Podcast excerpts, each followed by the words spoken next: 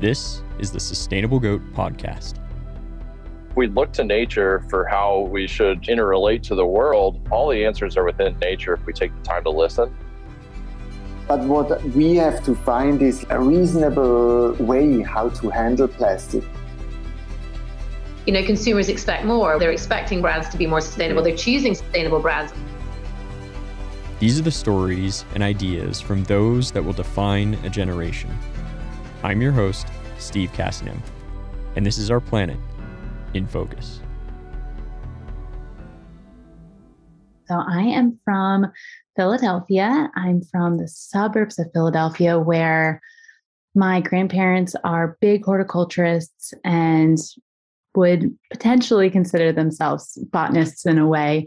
And so I grew up just surrounded by plants. They had a greenhouse and vegetable gardens and their own ornamental gardens. And it was just this amazing playground of plants everywhere. And I didn't really realize how important it was to have that in my life until I got a lot older. But yeah, I, I grew up in the, the suburbs of Philadelphia. Oh, that's so cool. What do you remember most about kind of growing up eh, surrounded by all of that? I remember, it sounds silly, but playing with salamanders. My favorite thing to do was, I'm serious, was to like run around barefoot and turn over all of the rocks in the garden and find the salamanders. And I used to want to create little homes for them in my dad's old cigar boxes, which I realize is is not a healthy environment for a salamander now.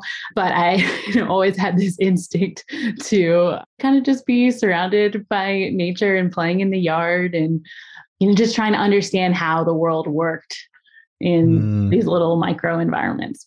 Yeah, and so as you got older, did you kind of continue that thought process and what what you were kind of interested in? I did. So I have always considered myself to be an artist. I grew up going to all on weekends. I luckily lived next to a public transit and was able to take a train into Philadelphia and just thrived off of all the art programs here in the city.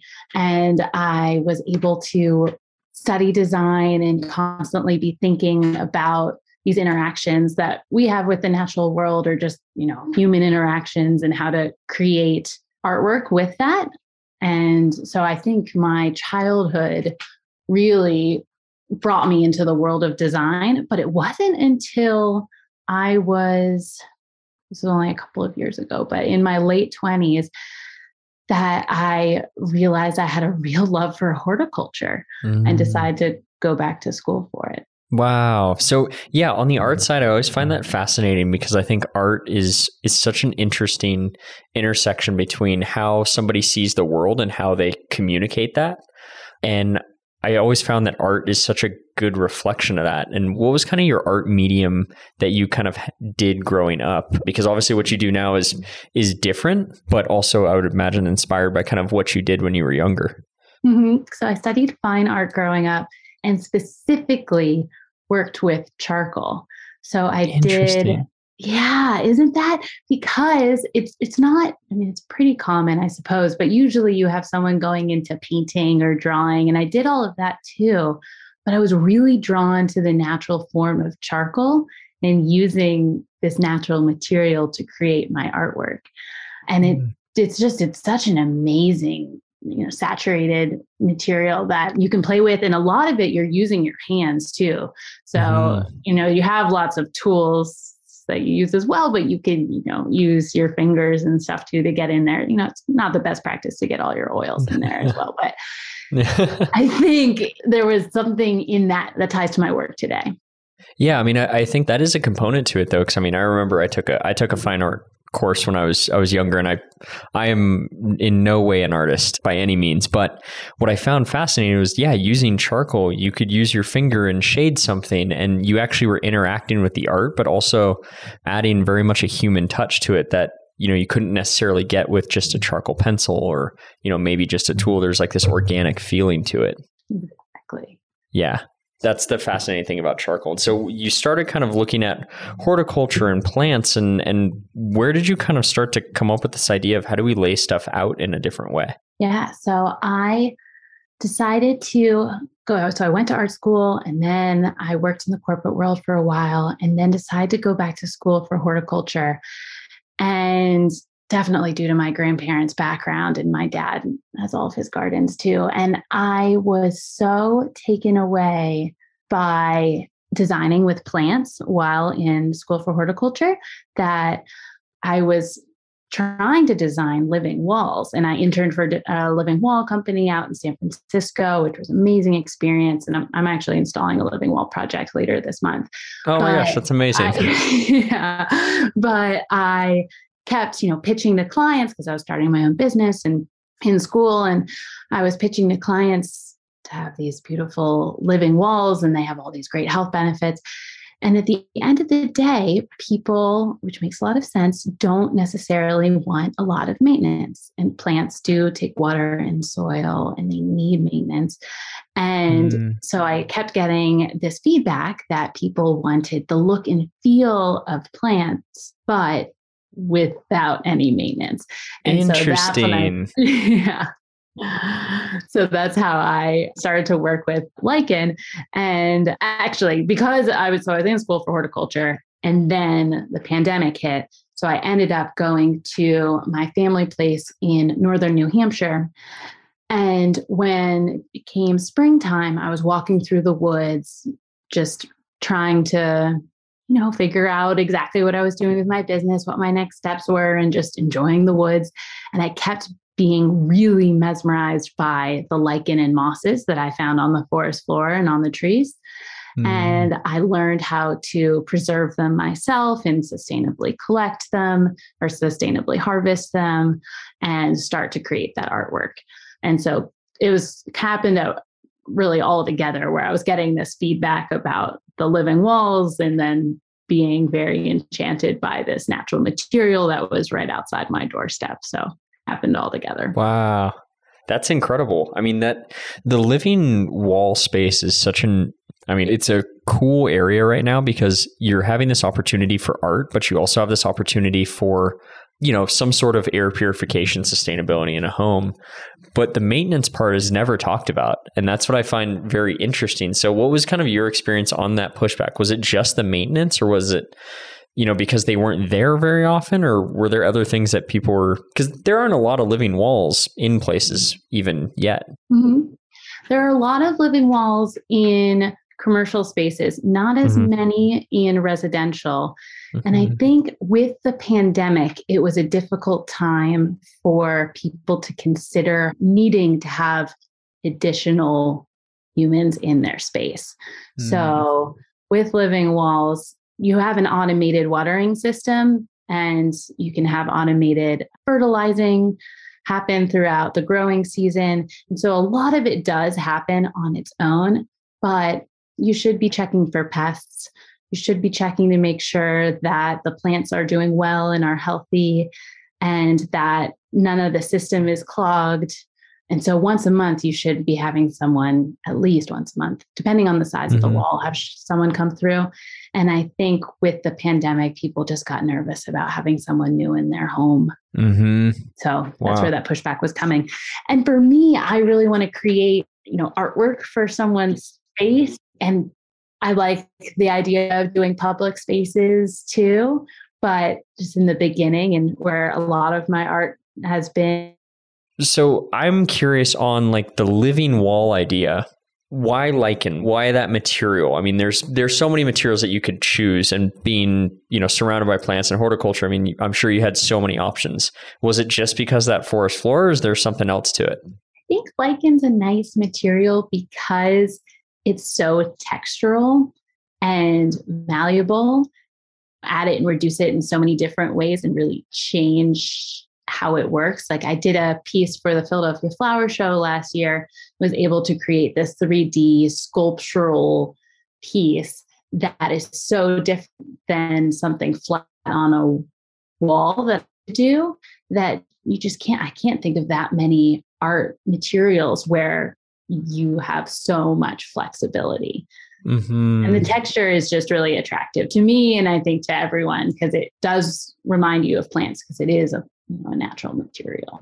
Yeah. So what does the harvesting process look like? Because obviously if someone says, Hey, you know, we we think this idea is really cool, we like this art, well, we could just, you know, scoop a bunch of this stuff up and just start making art out of it and put it up in Target the next year. What's part of that protecting of the environment that you're actually harvesting from? Yeah, it's a great question. So a lot of it is about looking at your environment and only taking you know like 5 or 10% of what is growing in that very specific area and with lichens and mosses when you collect it this is really more with moss you can actually just take little chunks and kind of move the other moss around it and make it look like almost like you weren't even there so there are little tips and tricks of you're not just clearing the florist floor, you're taking very delicately and, and collecting in specific spots where you don't feel like you're really taking away a large part of this, you know, this special ecosystem. What I will say is as my work has gotten more popular, I do collect, or I, I'm not collecting as frequently anymore because I'm also living in a city. So I am buying from a sustainable producer who talks about how they are collecting in a sustainable way. And it's actually coming over from Scandinavia. So unfortunately, it's getting shipped across the world, which I don't feel very good about. But it's. I mean, I think that's part of the process, though, of sustainability. I think a lot of people think that you know they expect perfection out of the gate or that if something is sustainably sourced then therefore it's perfectly sustainable. No there's the an opportunity cost in this whole process. It's it's you're doing the best you can. And so of course i mean if you found a distributor that was doing it sustainably that was more local i'm sure that would be on the table. But you know you kind of do the best you can and it's kind of what what part of the innovation of this process is is kind of that journey of sustainability how do we just get farther and farther down the road every single time. Exactly yeah. And so, do you remember the first piece you ever did where you went, wow, this is awesome? Do you remember the first one you did? So, the first piece that I did, I found this awesome frame. It was a vintage, you know, I don't even know what it was. It was almost like a really shallow drawer in the basement of my grandparents' house. And it was this cool antique wooden frame. And I was like, okay, I'm going to work with this. And I created a piece that has a lot of a similar flow of these organic forms that I have now. And I brought it down to Florida for an art show. And it it just did really well. And people were really drawn to it and drawn to the natural materials and how it made them feel. And even though it was a smaller piece, it really clicked with me that I had something here that people were drawn to and wanted to surround themselves with. Wow. And so when you go about your creative process of actually creating the pieces, what kind of guides some of those designs? Is it stuff you've seen in nature? Do you just kind of let it flow? I mean, it's it's always an interesting piece is how people actually create it. So for me, I if I can, I love doing site visits to see people's homes and to see what they are inspired by and what they already have in their space and then the environment that they're in. So I've done a couple of pieces that are right by the ocean. And so I'll bring in some beautiful waveforms to kind of emulate what you've got going outside and bringing that in. I've done some pieces that are more in Colorado, or surrounded by mountains. And so there's definitely some mountainous elements that come in. And I'd let the environment, indoor and outdoor, for a specific piece drive my inspiration. But if it's a piece that's going in a gallery or going in an art show, or I'm just creating for fun, I do take inspiration from nature on my walks. And I'm always t- I'm taking photos all the time. And so I have a little file of just like interesting shapes and biophilic forms that I think would be cool in my work. Yeah. Oh my gosh, that's fantastic. And that's a really cool way of creating too, I think, is because I think part of the inspiration around art is you kind of can inspire action through what it is and the fact that you can have this on the wall and someone can say hey this is inspired by you know the ocean and here's the story behind it you know you're kind of creating that conversation around nature and maybe people are a little bit more mindful about what their natural world is around where they live and i i think that's such a cool piece that you get to be a part of. Oh, definitely. And that's the whole idea around biophilia is this this innate human instinct to connect with the natural world. And if I can create work that helps foster that feeling of having us feel more connected to the world around us, I think it's hugely beneficial. Yeah. So biophilia a little bit. I mean, not a lot of people know term, what it means, connection. What is it all about? Yeah. So it is actually Greek for love of life or human systems. And it's our desire or tendency to commune with nature. And so the whole field of biophilic design is surrounded by that. So, how we can create these connections with nature in our built environment. And there's actually this quote. So, there's this professor from Yale who was a senior researcher at Yale within the forestry and environmental studies program. And this is one of my favorite quotes. I have it on my website because I think it just really like hones in everything so perfectly. But he says, this is from Stephen R. Kellert. He says, mounting evidence suggests that our inborn tendency to connect with the natural world continues to be highly important for human health, productivity, and well being.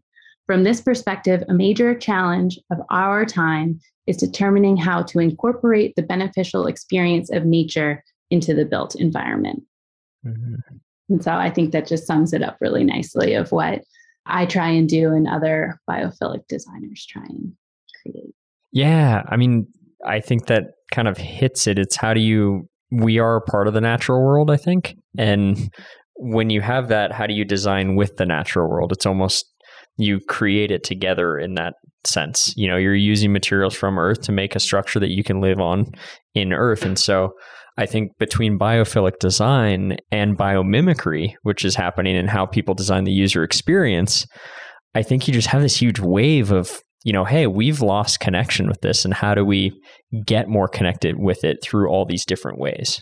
Exactly. Yeah. And to do like a little high level for biophilic design, there's mm-hmm. three different applications that are kind of coming out of it. One is more of our having actual nature in your space. So using live plants, having living walls, house plants around in your home, using like real live elements. And then having the representation of nature. So that's where you have biomimicry, using natural materials like lichen, using patterns and shapes and colors of nature. And then the third section of biophilic design would be more sense of nature in a space. And I think this one is really cool and I mm. haven't dove into it at all, but creating, you know, like a cave like meditation room or having these sensory experiences and having kind of the, the, like sense of of the natural world around mm. you.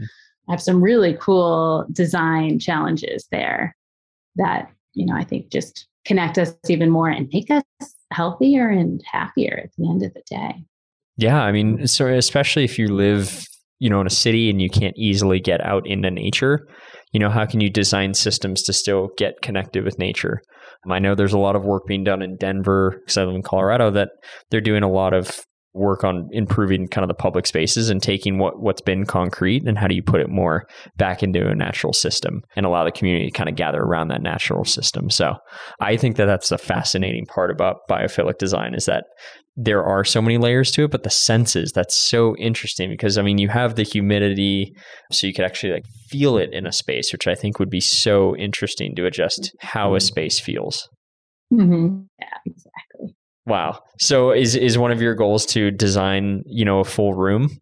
You know, actually this is an idea that I came up with when I was on a train. I was used to be a consultant for IBM and I was on a train to Rhode Island from New York and I, you know, just had my sketchbook out and had dreamed up this you know, I try and meditate. I'm not very good at it, but this like meditation or relaxing room that kind of encompassed around you. And I had the idea of having plants or lichen and having all these natural materials around you. And I think creating these little spaces for people to just be in a, you know, maybe you have like sounds of nature going too, but just like really getting a dose of the natural world just by walking into a room, especially for places like cities where it's just so hard to get in that environment, I think would be a really fun design challenge and it would be really uh, exciting for me. But that idea I came up with like, you know, six or seven years ago and haven't done it quite yet, but you know, I'll work my way up to it. It's probably just around the corner, honestly. That's amazing. And so what does it look like in terms of taking care of any one of these pieces? I mean, it is it is a natural system. So what does that look like? Yeah, so these pieces are all made out of preserved lichen. So it is real, it is natural, but because it's a natural material, it will not last forever, which is obviously disappointing for some people who like to collect art for its longevity. But these pieces, I'm thinking, are going to last around a decade without maintenance. Wow. I think as time goes on, adding in little bits of lichen here and there, if things have started to disintegrate over time, is going to be needed to keep them to their full beauty. But there is a beauty to having it disintegrate a little bit over time too, because that's real, that's natural, that's how yeah. we are too. You know, I like that approach honestly because it really is a reflection of of nature. I mean, nature is, is cyclical in terms of how something grows and moves on to the rest of the natural system. So I think the the appreciation of the impermanence of the art, I think, is a really cool piece. And you know, right now, even if you look at you know some of the handmade industry, everything's about patina and the aging of something. Mm-hmm. Nature ages too, so I think that that's that is a really cool aspect. I think art collectors, you know, they may want to collect it on the front end rather than the back end for sure. yeah. yeah. What was a piece that was kind of your first really exciting piece where you went, "Wow, I'm installing this in a in a location or a home or commercial business where it was like the biggest step up for you?" Yeah. So I installed a piece around so a little less than a year ago in a home, and it was huge. It was 75 inches by 95 inches, and you know, a lot of the logistics were tricky with renting big U-Hauls and being able to move it around and get it to framers and extra structural abilities and stuff. And so I, I learned a lot along the way. but what I didn't realize, because I couldn't do a site visit for the design, but I they sent me some photos, and so I incorporated their loggia or their it's kind of their outdoor living room space into my design. But what I didn't realize until I did the install is that my piece you see from almost every because it's it's outside but protected from wind and rain and things but it's kind of in the center of the home and so even when you open the, the front door and you look down the hall or it's kind of like a wide hall but you like look down into the home you can see my piece and you can see it from the kitchen and see it from outside in the living room and it really blew me away that someone wanted to see my work from all of these different angles and that they trusted me to create this this piece and that they wanted to bring that much nature into their environment it was just it was so cool and i wasn't expecting it because i hadn't been in the home yet so that was really i mean just a very surreal experience for me as an artist to create the the kind of the center the centerpiece yeah, I mean, what a cool experience too, in in the sense that somebody was also choosing to put nature as the centerpiece of their home too. Like, what yeah. an alignment of of that, you know, creative vision and what they were looking for. Exactly. So, where do you think? I mean, I always believe that art has a huge, huge piece of influencing culture.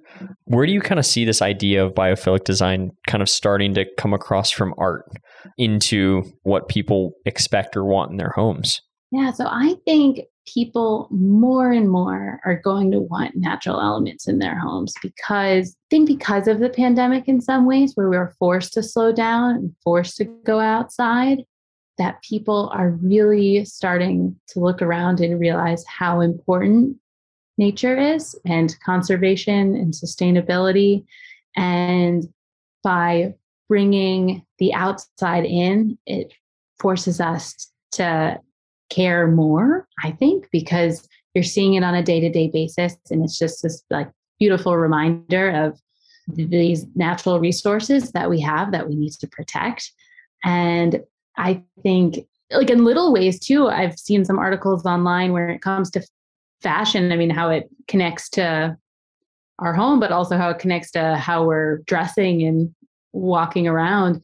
It seems like fast fashion is going out the window, and, and people are really pushing for more sustainability and having fewer articles of clothing and quality pieces so that we aren't just creating all of this waste all the time. So I'm hopeful that kind of people focusing more on nature and the natural world are kind of change a lot of ways that we live our lives. Yeah, definitely. Mm-hmm. And what are some of the pieces that you're working on right now? So right now, I'm very excited. I am doing a lot of lichen pieces too, but I just started a piece where I'm using clay paint and I'm making my own clay paint and wool. And I'm creating almost this tapestry with using like an organic canvas and wool and hanging it from this beautiful piece of wood. And I've got it in my head. I couldn't fall asleep last wow. night because I was decide I keep iterating on it. There's going to be little bits of lichen in there too, but I am excited about the challenge of using these other materials that are all natural mm. that I can combine in my work because there's just so many cool materials that we have out there. And especially with clay and clay paint, I think you know, that's how we used to create our homes. And it's like the all those adobe structures and stuff are just like really, really cool. Wow. And if I can bring that into my art, I'd I'd be pretty stoked about that. Wow, that's incredible. So adding more materials to the mix. Mm-hmm. That's awesome. So what do you think is the most exciting material in just in terms of sustainability right now? Is it reusing ocean plastic? Is it hemp materials? Is it mycelium? What do you think are some of those materials that people are really gravitating towards? Well, mycelium is always an interesting topic. I love mycelium. There's even oh gosh, I mean, there's even like you can buy mushroom doors now. There's a Vermont company that does that. That's very cool. This is the most, this is such a great question. I guess mycelium, but I don't know if I'm saying that just because of the popularity of the movie that came out the other year and that I just mm-hmm. downloaded a book on mycelium. Yeah. yeah, I guess mycelium is probably like the most interesting material. Have you thought of designing anything with that? No, because I don't know enough about how to use it. I think I'm a little daunted by it. And it's also such a mm. magical material. I mm-hmm. don't quite know. I'd have to do a lot of research on how to use it and how to, you know, sustainably use it and, and how yeah. you grow it and all that. And I, I, do wonder like what what is the life cycle of it and all of that as well too mm-hmm. within art would be really interesting. Yeah at the Philadelphia Flower Show this year, there was a big exhibit on mycelium. It was an outdoor exhibit. Very wow. cool. Yeah, very stinky though. Yes, yes. Most people think that it is not, but it, it very much is. That's fantastic. And the, I think one of the cool parts, though, is at the same time, your art has function. I mean, it plants are air purifiers. They actually do good for the home. And so, what are some of those you know benefits that I guess people do get out of thinking more naturally with even the artwork. For sure. So in a home or office space or in any environment, people get a lot of benefits from green walls or lichen installations or living walls for that matter. For example, it reduces ambient noise, it purifies the air, which is incredible, and it increases productivity because people feel a lot more relaxed around nature and it has all these calming effects. And so there's been lots of studies done that in offices, people are more productive having greenery and living walls and lichen installations around. And so lots of people like to have my work in their offices or in their living space to create that sense of, of calming. And then this is not the case with lichen installations, but with living walls, you can reduce ambient temperature too, which is mm. just very nice yeah. for a living environment. Yeah, wow. I mean, there are a lot of benefits to it. I mean, for sure, across the mm-hmm. board. I think one of the ones that people overlook, and I'm glad you mentioned it, is that idea of being around nature, even inside. You actually relax naturally just being around it. And that's, of course, it's been studied, but most of the time you're like, oh, well, that, yeah, if I look at it, it'll calm me down. But, you know, just even just sitting around it, the body relaxes. And I think that's such an interesting piece of surrounding yourself with nature. Yep. It, it's alone by itself is a strong argument for having biophilic design in your home. Mm-hmm. It's pretty wild how far away over time we have gotten from nature, and mm-hmm. the world is really shifting. And it, it seems like there's a very positive trend with having biophilic design and LEED buildings and having all of these different interesting tech really come into our world. What do you think is the future of that? What is the future of our designed world everywhere from houses to to businesses? What do, what do you see it being? A little bit of a futurist conversation for sure, but I yeah, find this really yeah. interesting because I think you kind of see it in a really cool way. So I really truly like to think that it's not going to be how people are perceiving the world with like the metaverse and that honestly makes me so sad that we would need to escape to a different world to have you know a pleasant living experience.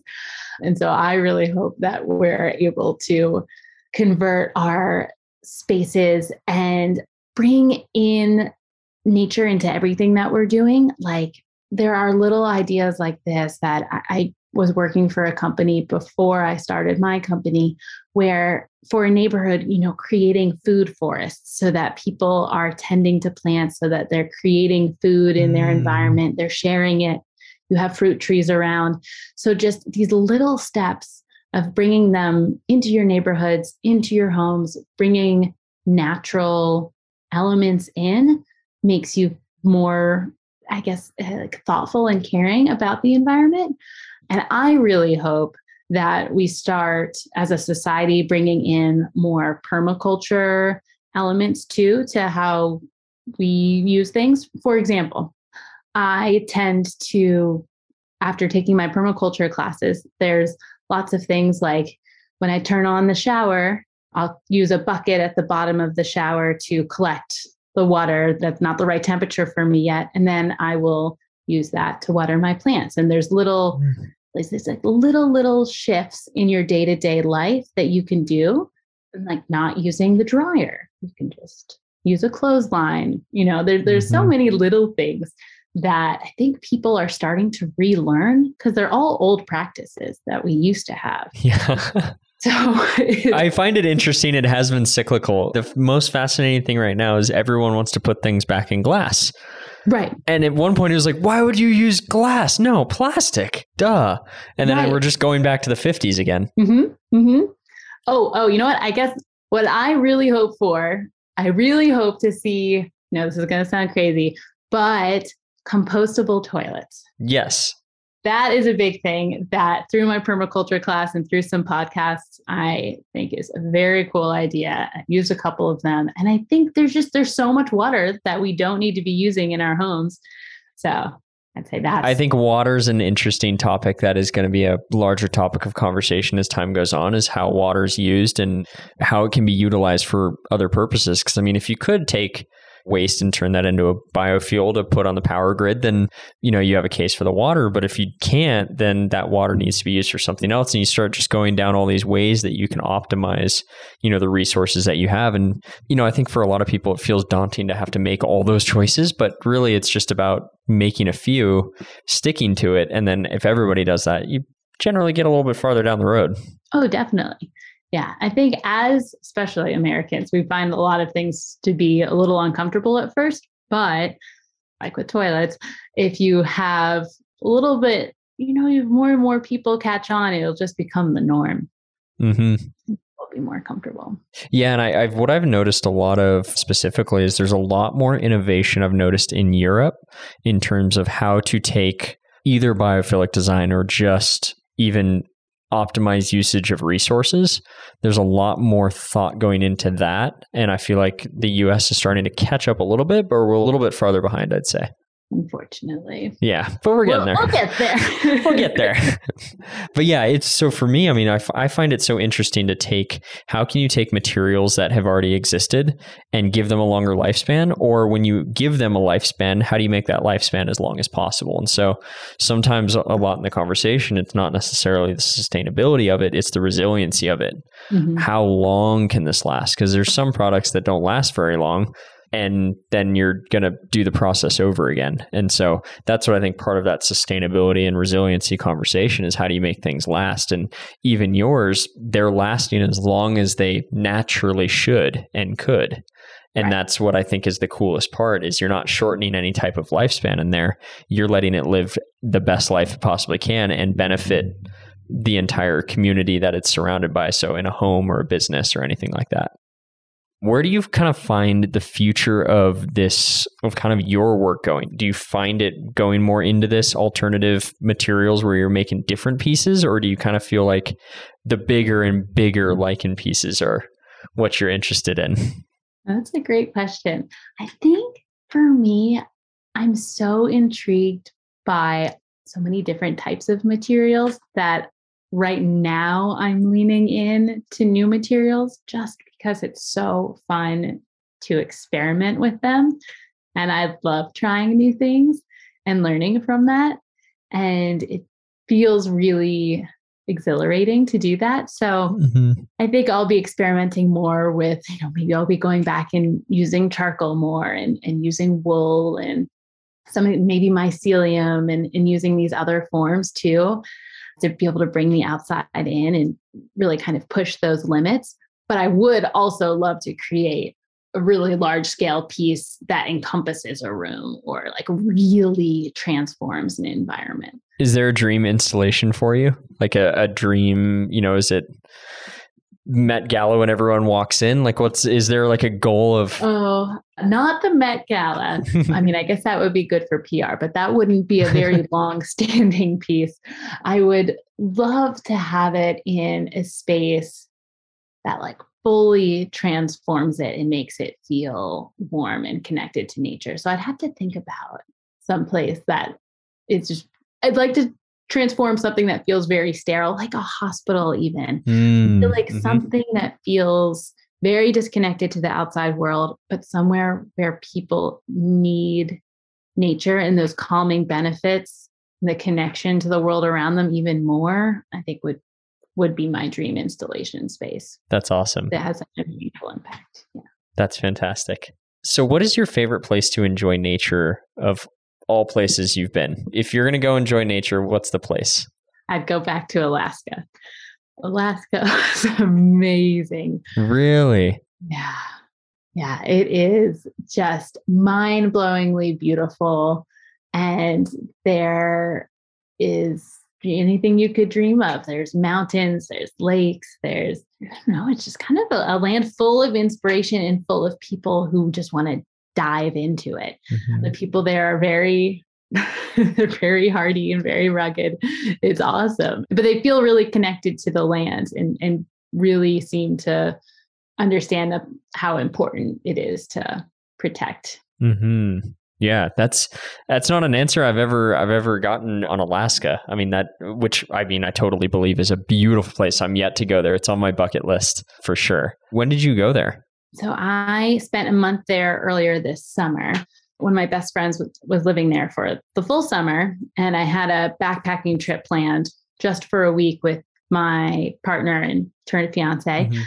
But I extended my trip to do a couple of extra backpacking trips with my friend, and it really blew me away. It's a location that was on my bucket list pretty high, but everything about it in the outside world was just jaw dropping. It feels very untouched. Wow, that's amazing. Well, that's a great one. That's top of my list now for sure. Definitely. And do you remember your first consciously sustainable purchase you made? Oh, a great question. so there are a couple, I wonder how sustainable it is. Let's see. Well, there's a couple female designers. This was just the first thing that came to mind. But I got to learn, I bought a, a sweater that is where like I knew where the mill was, knew where all the material came from, knew the factory it was created in. It was supposed to be like a lifelong purchase.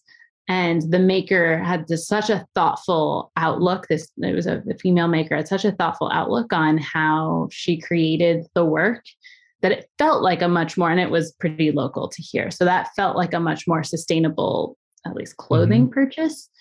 But there are other things. I'm trying to think in i'm trying to think like into my apartment like i have a compost bin that i swear by and that i think has created so much more of a sustainable lifestyle for me because i create half the amount of trash than I have ever before.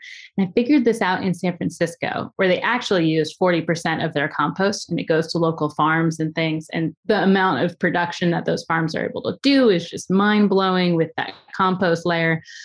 But I, I think having a compost bin, it sounds so silly, but it creates a whole lifestyle change and really mm-hmm. makes you realize how much trash you're throwing out or how much less trash you're throwing out by composting your food waste. Yeah, I think that's an excellent point. The compost side of things is I think way more beneficial than a lot of people think initially. They think, "Oh, okay, it's not going in trash." Okay, but then the added benefit of what it does long term for you know the farmer if the distribution's there. I mean that huge benefit. Mm-hmm. that's pretty amazing. Or even for your neighbor or your own garden. It's a very it's such a cool process that you can see end to end to create your own compost to create your own humus. It's very rewarding to see what it does to your own garden. So i think that's a very easy sustainable purchase for anyone looking to create a little impact in their home.